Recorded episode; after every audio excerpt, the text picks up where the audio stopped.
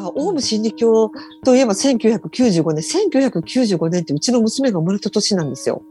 で、サリン事件が起こったのが3月の20何日だったので、娘が生まれて本当1ヶ月、生後1ヶ月で、もう私子育てに忙しいのと、テレビ見ない、見るのに忙しいのと大変な1995年。で、で、これね、オウム事件っていうと、やっぱりメディアに取り上げられてることはもうたくさんあるんだけど、うんあまり報じられてない幻の計画っていうのがあるね、オウム真理教に。11月計画って聞いたことがない。な何回かテレビでやってたんだけどね。うんうん、11月計画、白い愛の戦士たち計画。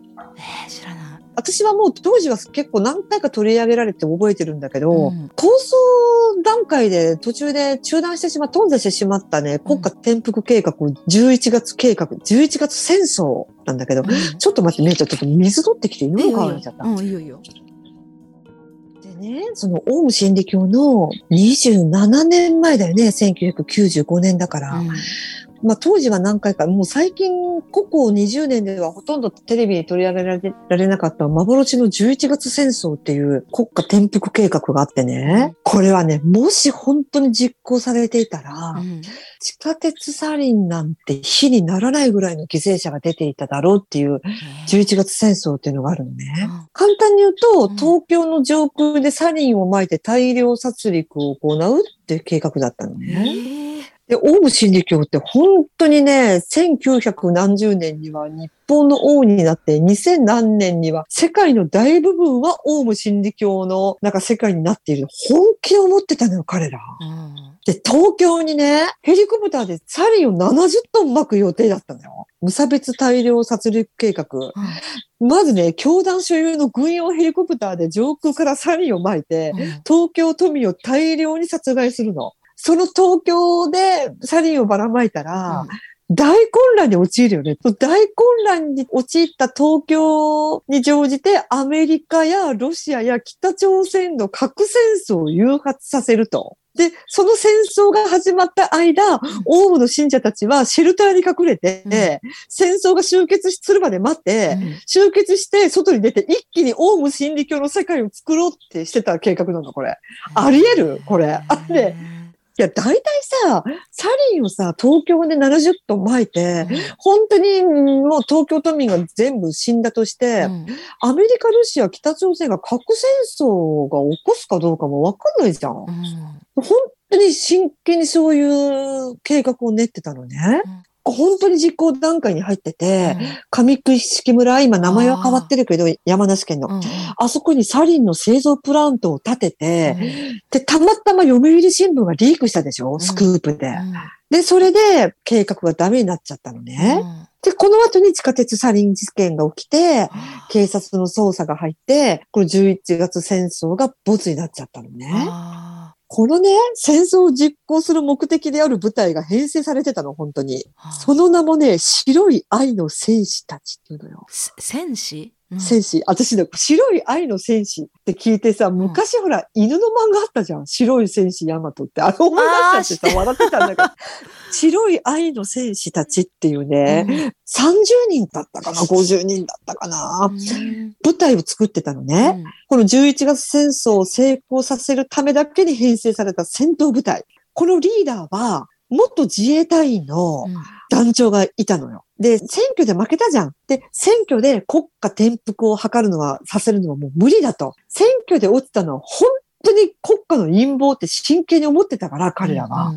だからもう武力行使しかないって思ってたの。サリン巻いて国家転覆させて、オウムの世界を作ろうってしてたのよ。まあ、朝原翔子はあんなだけどさ、みんな頭のいい人たちが真剣にこんなこと思ってたのかなと思って。で、しかもね、めいちゃんね、うん、この白い愛の戦士。まあ、リーダーは自衛隊だよ。うんあと30人。どういう舞台だと思う？どこから見つけてきた人たちだと思う？信者じゃないのよ、オウム真理教。歌舞伎町のホームレス。歌舞伎町のホームレスに、日当1万6千円で、映画のエキストラの募集って言って募ってるの。だってホームレスが日当1万6千円って集まるじゃん。で、それで集まって、戦争映画の撮影です言って、うん戦争映画を見せたり、体力トレーニングをさせたんだって、本当に。プラスマインドコントロール。だから薬物なんか使ってんじゃないの？あでも、やっぱり突然消えても誰にも気づかれないじゃん。あ。うん。ホームレスって。うんもう使い捨ての駒のような存在に使われてたのかなっていう。でも、この白い愛の戦士たちって舞台を考えたのは、あの青山弁護士なんだよ。えー？結局ね、実地訓練はエアガンでお互い撃ちまくる実地訓練だけだったらしいよ。えー ちょっとそうだ、私たちゲームセンターでできるよ、そういうこと。えーねえ。で、あとなんかボツリヌス菌を大量散布するっていう計画もあったんだけど、これもなんか培養に失敗したらしいのね。な何を何を？ボツリヌス菌。これもなんか人が死んじゃう菌らしいんだけど、うんボツリヌス菌ってボトックスだよね、シワ取りとかの。あれもね、なんか人を殺すさ、なんか化学物質で、それも大量にまこうっていう計画があったんだけど、結局ね、培養に失敗したらしいよ。何もかも中途半端なんだよ、オウム真理教は。ちょっと待って。大丈夫かな私こんなこと言って。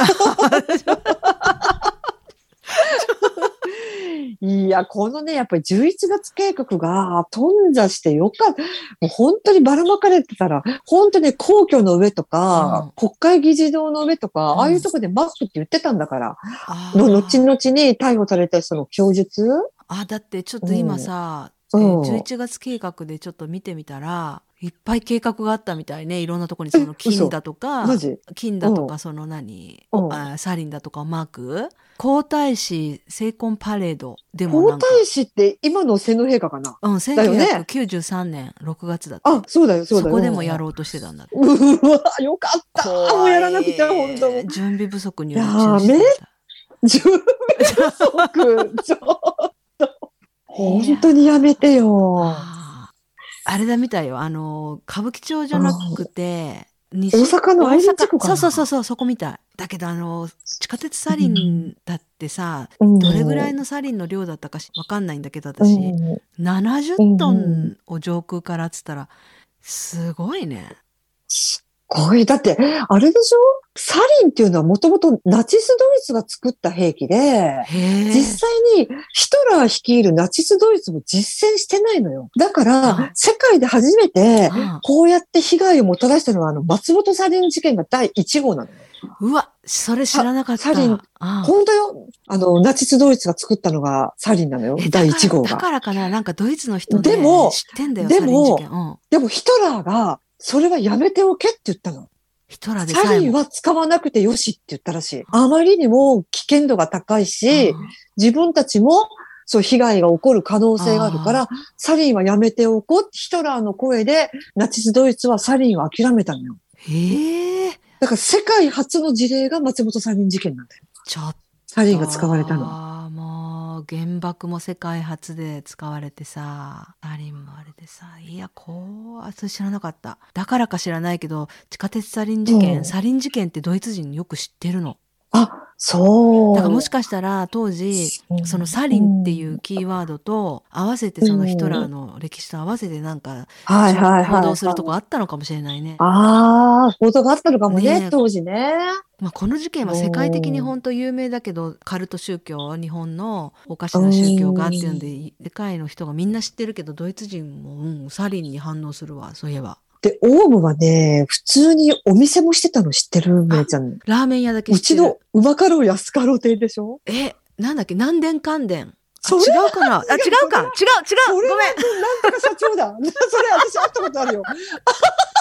ごめん間違えた。か川原社長。川原社長。ごめんなさい。今のごめんなさい。えあのね吉祥寺にあったの。あのお。駅の裏に。うまかろう安かろう亭じゃない？それ。オウムのお弁当屋さんってのもあったけど。あとなんかえっ、と風俗もあったとか聞いたけど、家族うん、テレクラ？なんだろう。違うかな、うん。パソコンショップとかじゃないあそうそうそうなんかうちの弟はね、うまかろう安かろう亭は行ったことあるって言ってた。あ結構ね、東京の都心に何店舗かあったみたいで。あそうそうでね、なんかやっぱりオウムがやってる店とか知らずに、私たち一般市民は普通に利用してたらしいのそよ。人件費を削減するために従業員は全員オウム信者。でね働くことをワークという修行の一環でね、うん賃金なし。賃金ゼロ。でね、そのメニューがね、メニューがこれ弟から聞いたんだけどさ、春マゲドン。あーこれ、春巻き丼なんだって。で、オムレツセットこと、オウムレツセット。これ、ふざけてるでしょ、えーチキンカツカレーとポアカレうわ、やー。だ。ポア、ポアって、殺すって意味だっけ？救済？ほら、あの、ポアすることを救済って言うよね。救う。救うこと。救うことか。救済する。9つの野菜を入れてて、救済ラーメンってしてたらしいよ。へでもね、一般市民に味はどうですかってみんな口を揃えて美味しかったっていうの。ーうん、結構美味しいっていうのも聞いた。うん結構美味しかった。で、お弁当屋さんもやってたよね。オウムのお弁当屋さんっていうの。24時間営業で焼肉弁当、海苔弁とかがすごくリーズナブルで宅配もしてて人気があったのよ。知らないで言ってたかもしれないね。私、ねラーメン屋は聞いて、うわ、やだって思って行かなかったんだけど。うん。いや、でも私もしその当時、東京に住んでたら多分一度は行ってただろうあな。聞いたら、怖いもの見たさっていうかうん聞いたらうんなおさら行くって感じでしょ？で、あとパソコンショップを秋葉原とかにいろいろ、秋葉原台湾とかにも持ってたんだよ。格安パソコンショップ。信者がなんか激安だとか言いながらビラ配りしてたらしい。めちゃくちゃ接客が良くって大人気だったらしいの、当時。早川清秀とかはロシアに本当に武器の買い付けとか言ってる、そのホームビデオとかも残ってるもんね、今でもね。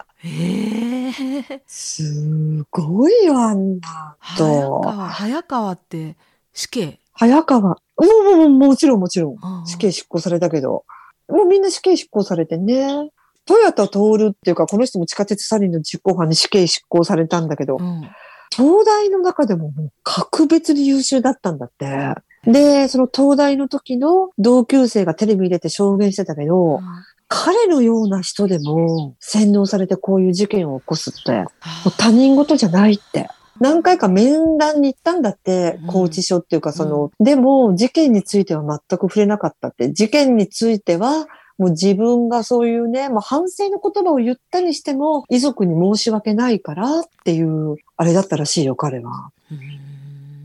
あとね、めいちゃんね、もう一つね、絶対に忘れてはいけないオウムの事件っていうのが、河野さんって覚えてない？さっき出た松本サリン事件の犯人扱いされた人。松本サリンの第一通報者で、うんずーっと犯人扱いされたやつさん。だから、松本サリンが来て、地下鉄サリンが起きるまで9ヶ月あったのね。9ヶ月間ずーっとこの人が犯人だって言われてたの。松本サリンを起こしたのは河野さんだって。彼のことをちょっと話してもいいかうんな話してうちの亡くななった弟がね、ううんちの亡くなった弟がね、お姉さんと俺ね、死ぬ前にね、河野さんに謝りに来たいって言ってた。本当にね、あなたを犯人と思ってました。ごめんなさいって謝りに来たいって言ってたね、うちの弟は。河野さんの話をとしていい？え、してして。もうマスコミが生み出したもう冤罪事件の象徴というかね、ここ近年の。うんまあ、冤罪事件というのも今までいっぱいあるんだけど、報道被害でね、松本サリン事件っていうのは、オウムが起こした、あのヒトラーでさえも止めたサリンをうん松本市で使った世界初の事例なんだようね。んあの日ね、あれよ、松本サリンって11時ぐらいだったよね、夜ね。うん噴霧器かなんかで、本当にね、テレビでも再現ビデオやったけど、原始的なのよ。あの、車で、うんそのサリンを加熱して、下からバーッと加熱して、扇風機でうん外に流すっていうような感じをやってたのね。うんで、それをやったのが、河野さんの家の隣の駐車場でそれをしたのよ、オーブが。で、だったら奥さんが、なんかちょっと気分が悪いって言い出して、で、河野さんが、あ、じゃあ横にね、もうなってよ、みたいな。だったら犬小屋から犬の鳴き声がして、で、見に行ったら、飼ってた犬が青を吹いて、痙攣して、もうその場で亡くなったんだって。うんで、えっ？と思って、河野さん。で、泣き声がうるさいから、毒を盛られたのかなって、お隣さんからって思ったのね、うんうんうん一瞬。で、奥さんに、犬があって言いに行ったら、うん奥さんも全く一緒の症状で、泡を吹いて痙攣し始めたんだって。で、それで警察に通報して、ちょっと来てくださいって、それが第一通報者だったのよ。その後ね、やっぱり河野さんも同じ症状になって、視界が暗くなって、嘔吐で痙攣が始まって、病院に行ったのね。うん子供が3人いるの、河野さんって。うんその3人も同じような、まあ子供3人軽かったんだけど、ちょっとした症状が出てたのね。なんでオウム真理教は、そこの松本でサリンを撒いたかっていうと、なんかね、松本市で道場、オウム真理教の新しい道場を建てるためにね、土地を買ったの、松本市に。だったら住民の猛反対を受けて、取り消しを求める訴訟を起こされてたのね。で、その判決が何日後だったのよ。だから、その松本市を混乱させて判決を延期させたいって、バカみたいな発想でそういうことをしてるのよ。でもこれは後々違うんじゃないかっていうのはちょっとこれは後の話なんだけど、でも警察も絶対に河野さんがもう最初から犯人だと。発生源にしてたのね、河野さんの家を。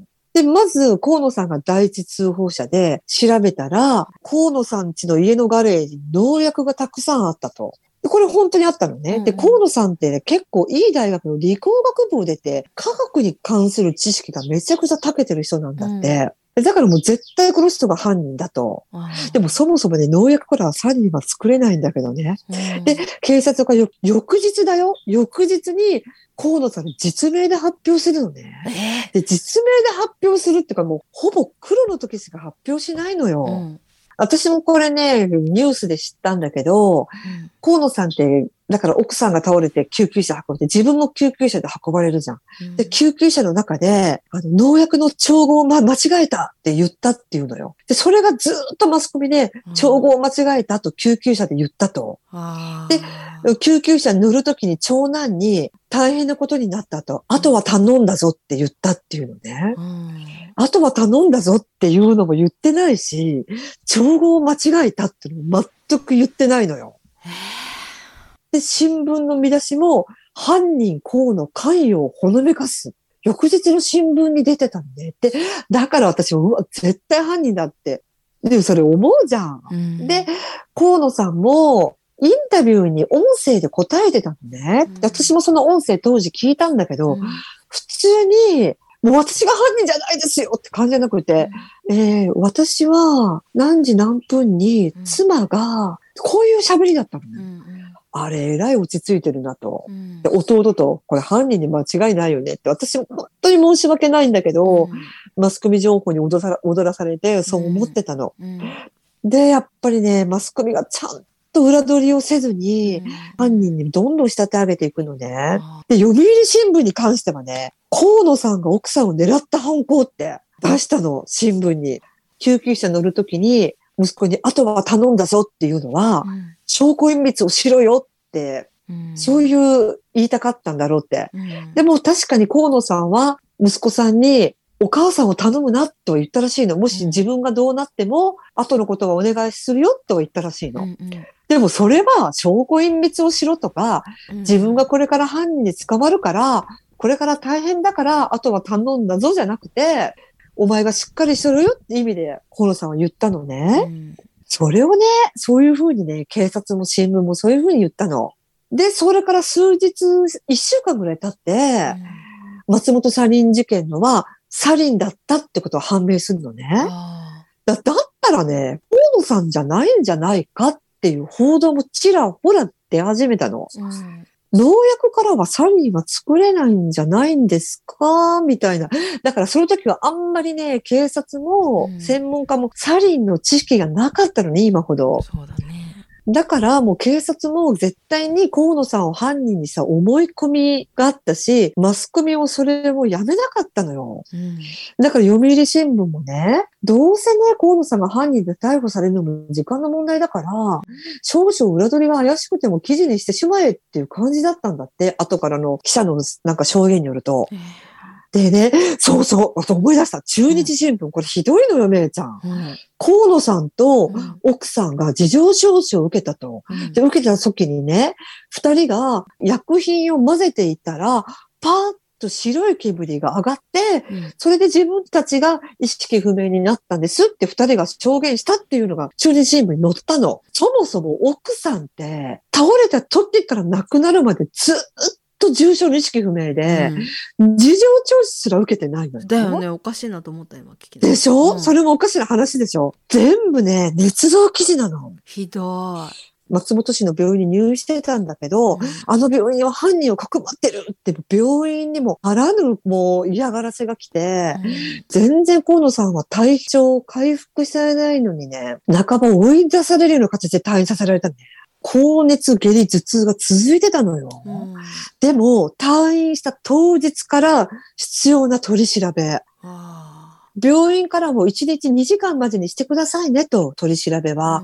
まだね、まあ、サリンの副作用っていうか、症状がまだひどいから、1日長くても2時間ですって言ってたらしいの、うん退院させた病院が。うん毎日7時間。えーで、しかも、お前が犯人だ。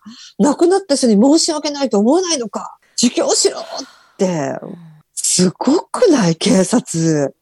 本当にそういうね、自白の強要をしてて、さらにお子さん3人も警察に呼ばれて、ポリグラフ、嘘発見器にかけて、嘘ついてるよ。うんお父さんが罪を認めたよってうん、君たちも本当のことを言いなさいって言ってたらしいよ。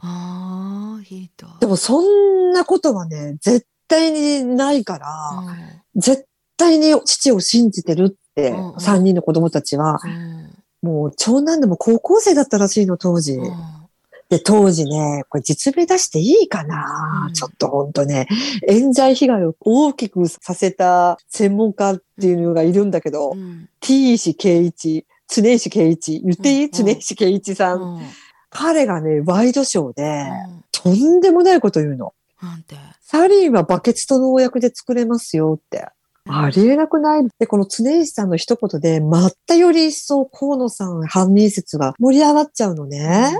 でもやっぱりね、一部のメディアでは、非常に危険じゃないですかと。うん。犯人にするのは、実名出すのは危険じゃないですかと。うん。でね、当時ね、あるワイドショーで、うん。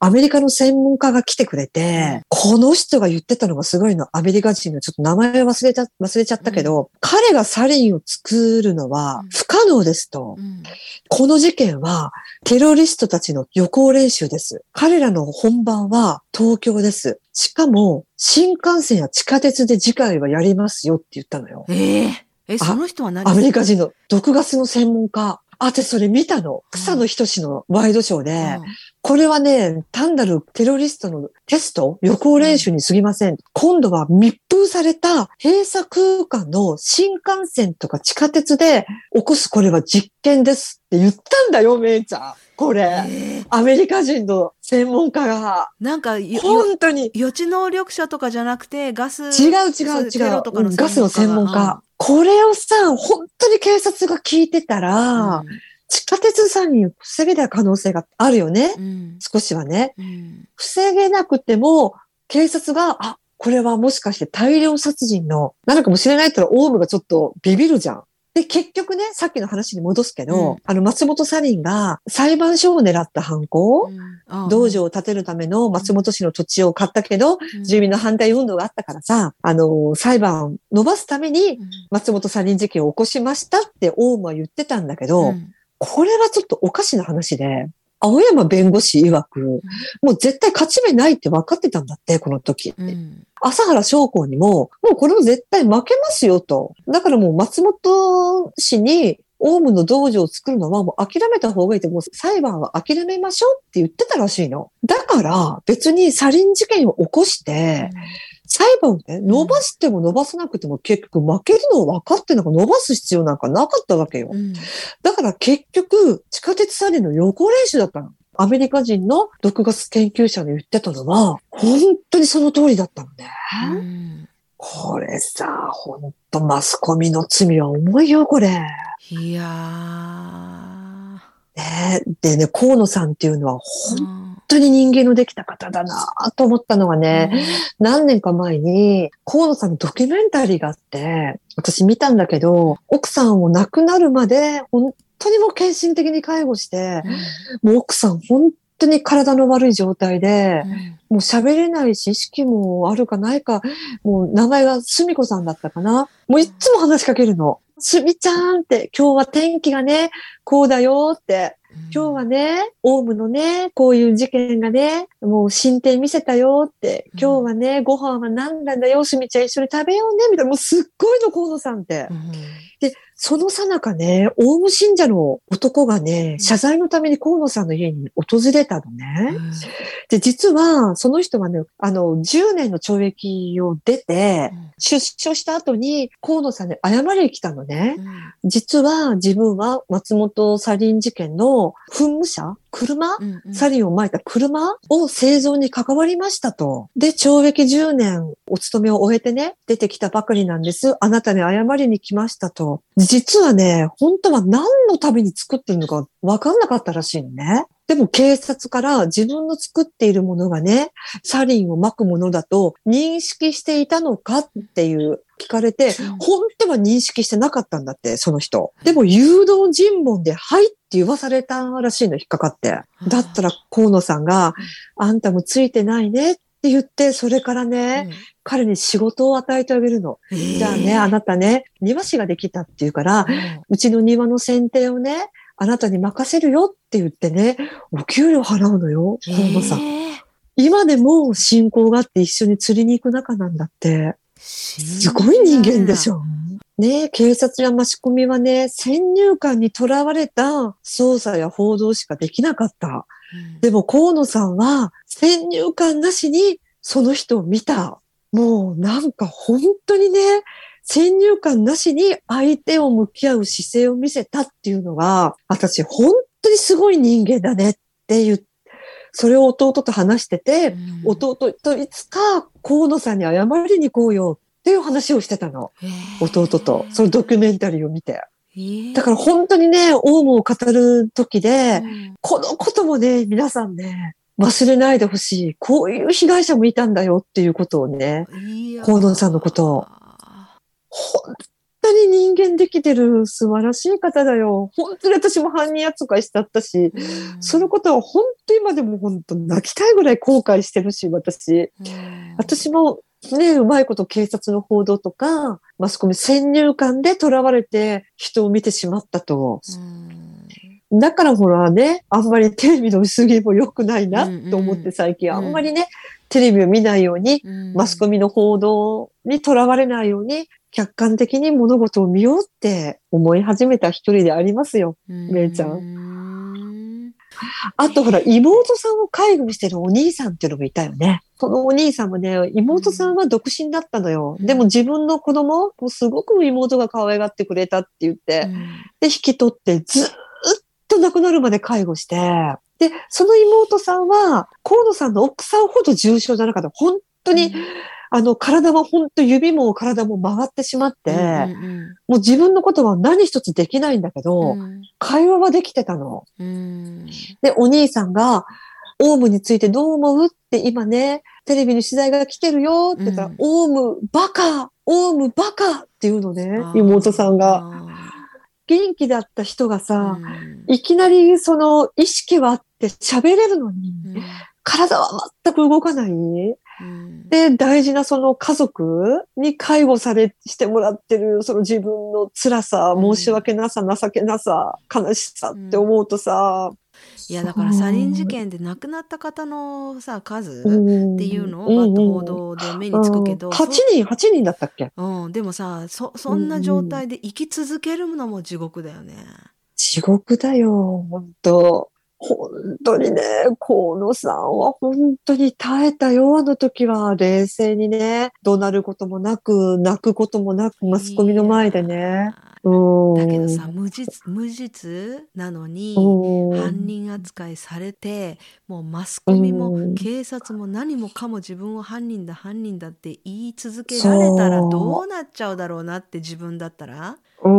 なんか想像ができない。どんな風になっちゃうんだろうって私がもしなんか犯人に仕立てられ上げられて疑われてそれが親とか友達とかに疑われるとかいうレベルじゃなくてもう日本国中世界中じゃないけどもうメディアが。うん、で河野さんはあの事件以来なんかよくね講演を求められるらしいのね、うん、どこどこで講演してくださいみたいな。うん、たまに講演に行くとあ、逮捕された人ですねって言われるらしいの。逮捕されてないのよ。なのに、やっぱりどこに行っても、あ、松本サリン事件で最初に犯人とか逮捕された人って言われるのが、もうちょっと違うなって思う、とはなんか言ってた。うんいやでもオウム真理教のさあの幹部の人うたち、ん全員もう死刑執行されたのね。うん、全員された。だから、朝原翔子、最初に7人、翌週かなと思ったら、翌、翌週だったね。2週間後に残りの 7, 7人、十十何人全部死刑執行されてうね。ん皆さんちゃんとした言葉を残してる朝原翔子だけど、ぐ、ぐふとか言って、な、なんだよって。皆さうんんちゃんと言葉残したんだ。うん、残してる人は残してるよ。うん、本当に申し訳ありませんでした、みたいな。そのうん死刑になった人たちっていうのはやっぱり実行犯ということなのかな？実行犯。うん。で上ほとん全部がか全然。ジョイさんなってないもなんね。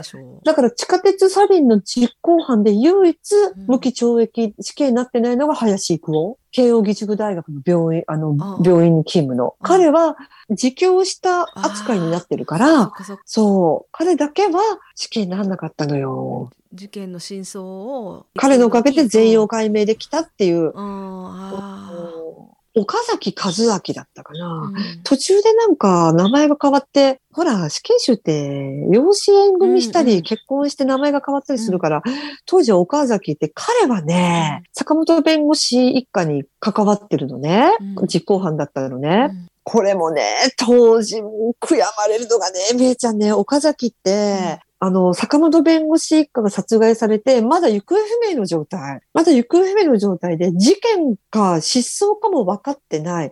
でももしかしてオウムじゃないかとは言われてたけど、うん全く確証がない時に、警察に手紙出してるんだよ、岡崎。なんて。オウムがやりました。あの、坂本弁護士と奥さんと息子が埋まっている地図を紙に書いて送ってるんだよ。ええ本当のこと？もうそれ、ほ、本当のこと書いてるの。本当に警察は、そこに、あの、捜索に行ってるの。でも、見つけられなかったの。だから、単なる嘘の手紙だろうってことになってるのね。で、その後に、岡崎が書いたとこから見つかるのよ、遺体が。ほんの何メートルかずれてたんだって。うんうんうんもうだからさ、あの時にもし見つけていたらって、もう何もかもがたらればになっちゃうんだけど、ねえ、救えた命はたくさんあったのかな、うん岡崎もね、それがもしね、自分のその書いた密告文、そうだね警察に書いたあれがさ、うん。見つけられて、は遺体が見つかってたら、オウムもとっくにそれで逮捕されてたし、うん。その後々の松本も地下鉄もいろいろあったじゃん。うん。VX ガス事件とか、うんうん。オウムの信者殺したりとか、うんうん。交渉人役場の刈谷清さんを殺したりとか、ああいうのも全部なかったわけよ。そしてオウム真理教っていうのはなくなったとはいえその後もなんか今でもあるよ。あるでしょ？うんうん。だから怖いんですけどっていう。いやだけど洗脳っていうのがさやっぱりピンとこないけど、私たちには、でもうん。さっきの、トヨタ通るそうそうそうそう。当時,、当時の友達がもう考えられないって、うんあの人が洗脳とかに合うとかいうのがっていう。でだってあの青山弁護士ってさっき出たけどあの人も相当テレビ出てて顔知れてるよ、ね。相当あの人も、あの人だって全部知ってるでしょ？でも実行されして、まあ弁護士資格は剥奪されて、今、でも今ちゃんとあの新潟の方で暮らしてるっていう話もあるよね。おいろいろ噂はあるよ。東京マラソン走ってますとかいう噂もあるし。本当。うん ちょっと。えー。えだってあの人だって相当出てたしなんかもう、うん。で私あの人当時あの人は信者だっていうことを分かってなくて、信者じゃなくてうん。普通の弁護士にしてはなんか変だなって思ってたのね。でもなんかの、あの、よ横山弁護士も変だったけど、青山弁護士も変だった。もうやめてーの。あ、そういえば、私今、あの、青山弁護士が東京マラソンで思い出したけど、私人生初マラソンに出た時には、これはちょっとちょっと話がそれるけどね、うんうん。人生初マラソンに出た時に、着た T シャツに、いろんな人から応援メッセージを書いてもらったのね。頑張れ、めいちゃんよりとか、うんうん。頑張って乾燥しろよ、なんとかよりとか書いてもらって、うんで、この間ちょっと休止したうちの弟よ、面白い弟。なんて書いたと思う、あの人。わかんないよ。走る爆弾娘って。あの、菊池直子のことじゃん、これ、オウム真なるほ理教の。ど。なオウム真理教の。の菊池直子ってあの、マラソン出てたんだよね、オウム真理教から。彼女ね、3時間台で走るシューズグランナーなのよ。嘘菊池直子。ほんとほんと。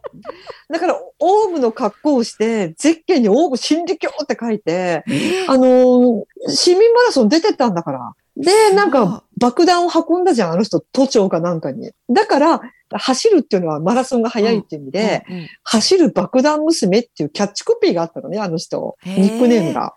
それをね、私のユニフォームに走る爆弾娘って書いてあるの、後ろほど。ちょやめて。と面白すぎるけど、うん笑えないけど、どうして笑えないけど、本当ええいや、菊池直子も実行犯。うん、自己犯ってないよ。か、彼女はずーっと逃走してたじゃん。あそうだよ逃ね。走してて、うん。うん。写真え覚えらいなんか、写真と全然違う。綺麗になって逮捕されたじゃん。美人になって。ええや知らない。でちょっと検索してみよう。ええ本当に。で、なんかあの、彼氏がかくまってくれてたの、彼氏が。彼氏も信者？うん、全然違う。よ。全然違うんだけど、最初ね、誰、なんて名前だったかな、えーっと、逃亡犯3人いたじゃん。平田誠とうん菊池直子と、もう一人いたじゃん。そのもう一人と菊池直子が二人で逃亡してて、うん二、人別れちゃったの。別れちゃって、途中で二つに分かれちゃうわけよ。うんで、菊池直子がどこかで働いてる時に彼氏と出会って、うん彼氏には、私はオウム真理教の逃亡犯の菊池直子ですって打ち明けてるのよ。それでも受け入れたのね。その彼氏は。うんで、なんか偽名で健康保険かなんか作って、調剤薬局で働いてなかった菊池直子確か。えその当時は、そういうこと、今じゃ絶対できないけど、うん当時できたのかなその逃亡してる時って。ちゃんと健康保険証も持ってったんだよ。で、なんか、うん、国税調査とか来て、はーいとか言って答えたりしてるの。菊池直子って。桜井千鶴だったかな偽名。そういう名前だった時、桜井千鶴さんだったかな。でも結局捕まって、同棲してたその彼氏は、出所するまで待つって言って、もう結局出所してまた一緒に暮らしてるんじゃないかな。へえ菊池直子は結局爆弾を運んだ、そういうね、殺人、まあね、重、重罪は重罪だけど爆弾を運んだっていうのは。うんだってあの、都庁の社員が手吹き飛んでるじゃん。バーンって爆発して。うん青島都知事宛てに、おあの、来た手紙、手紙とか荷物を開けようとしたらバーンって爆発して、右手かなんか吹っ飛んでるよね。それを運んだのが菊池直子なんだよ。あ、高橋、高橋和也じゃなかった？高橋和也。そうそう。高橋和也も指名手配の写真はうんすっごい眉毛濃くて、そう怖い。目がギョロッと大きくて、でも捕まった時は、あの、すっごい痩せて別人だったのよ。菊池直子もすっごい痩せてて、うんあの指名手配犯の写真じゃわかんないよね。っていう、うん。唯一ね、あんまり指名手配写真と変わってなかったのは平田誠。うん。私ね、あの日ね、がっがっかりしたのが、うん。平田誠って大晦日か元旦、大晦日だったかな、うん。確か実習したのね、彼だけ。あ大晦日の品川駅かなんかに、防犯カメラに映ってるの、平田誠が。うん。その後に警察に自分が平田誠ですって実習してるのね。うん私ね、あの時間ね、うんいたのよ。品川駅に。うんえっと思って、捕まえたら懸賞金300万円だったか ら100万円でもらえ、だったらうちの娘が、そもそも見つかったとしても、180何センチある大男をあなたの力で捕まえるわけがない。でも福ちゃんだったら飛びついてただろうね。飛びついてたかも。あうん、平田誠だーって。彼だけね、本当にね、逮捕後の写真がね、変わってなかったよ。だからうん今でもさ、駅とか交番とか行くとさ、指名手配の写真あるじゃん。いや、これもしかして今かなり変わってるかもしれない。最近捕まったのが、おい小池ってあったの覚えてる？おい小池。何それ。小池っていう犯人がずーっと逃げてて、うん。懸賞金もついて、うん。あの、インパクトつけると、おい小池っていうポスターを作ったのね。あそれうちの弟もその顔写真はめて自分のおい小池って作ってるんだけど、うん。で、結局、おい小池は80歳ぐらいのだいぶ年上の女性とずーっと同棲しててかくまってもらってて、でもその女性は小池だって分かんなかったんだって。うん単に年下の彼氏を、まあ紐みたいだよね。うんうんを養ってた女性だったらしいのうんね。で、結局彼氏が病死しましたと。仮装しないといけないじゃん。うんで、それで病院とか警察に言ったら、戸籍はって言うと分からないっていうらしいのよ。で、指紋照合したら、んおい小池だったのよ。ずーっと逃げてた。で、それを見た、ずーっと何年も追いかけて、よくね、警察密着24時で、うんおい小池、そろそろだとか言って、リーゼントの警察官いるよ。うん有名な。うんその警察官が亡くなった小池を見に来たらしいのね。うんこれじゃわからないって言ったらしいよ。全然違うって。ああ、なるほど。あのえ指名手配のポスターって昭和の時代よく見たけど今も出てるうん時々。今もあるある。あるあるよ。駅とかにもあるし、あーあの、ビジネスホテルのフロントの内側とかにもあるらしいよ。あーなるほうど、ね。ん。あのネットカフェとかビジネスホテルの内側ね。もし似た人がいたうら、ん間違いでもいいから知らせてくださいって言われてるんだって。そうだね。うちの弟も全部ホーリーネーム入れてたんだよね。弟くん？もう、じゃあ今度からさ、うちの弟の意思を継いで、あのうん海外のシリアルキラーの話とかもちょちょくちょくやっていこうか。いいね。弟。いいね、いいね。弟も出てくるんじゃない？弟たまに。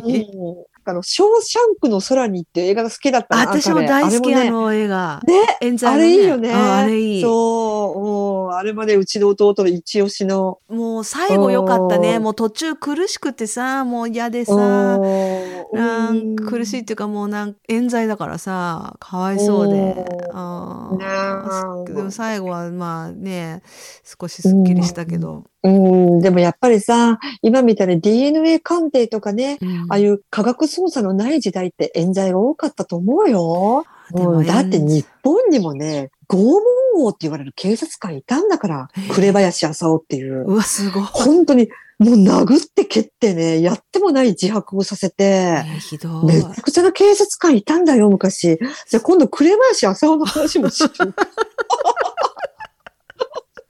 ちょっと。どんどん出てくるけど。どんどん出てくるね。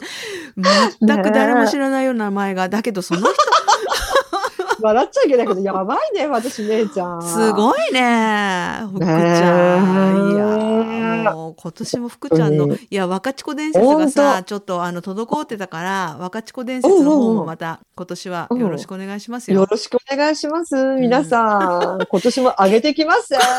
結に。構ね、若智子ファンが多いよ。本ああやっぱだからこういうことだと思うよやっぱみんなうん興味があるんだよすごくた当だ掘掘り下げて自分でさ調べるってとこまでいかないけど行って行ってないけどでも興味があるからうん誰かがそれをすごい詳しく知ってたりして話してくれてるってなったらやっぱ聞くって思うんじゃない？もう本当私本当弟が亡くなった頃で、本当こういう猟奇殺人事件の話をする人が一人減ったからね、ここで思いっきりやらせてもらいますよ。私皆さん、鬱憤を晴らすか、弟のね、休止の鬱憤を晴らすかのように。本当だねうんじゃあ今度は、ね今度の時は 紅林なんだっけ？栗林浅尾。浅尾とチカチーロうん。チカチーロ。あ、ロシア人かな？なんだろうねそなんかロシア人、何人かな？私も方のなもうあなんとかち。う、もうね、私外国人イコールさアメリカ人ってイメージしかない。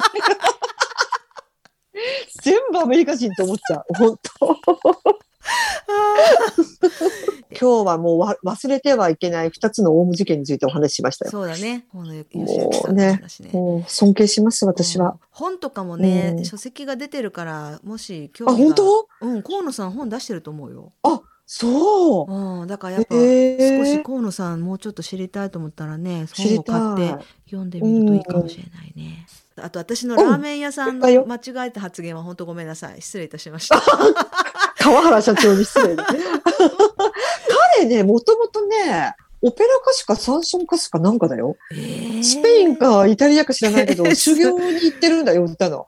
私一回ね、ライブに行ったの、だ、あ、川原社長のライブじゃないよ。別人のライブに行ったんだけど、え、何年間での社長が出てきたのね。うん飛び入りで、飛び入りっていうかもうゲストで。うん。えー、と思って、ラーメン屋の社長って思ったけど、んめちゃくちゃ歌うまくって。はぁ？って思って。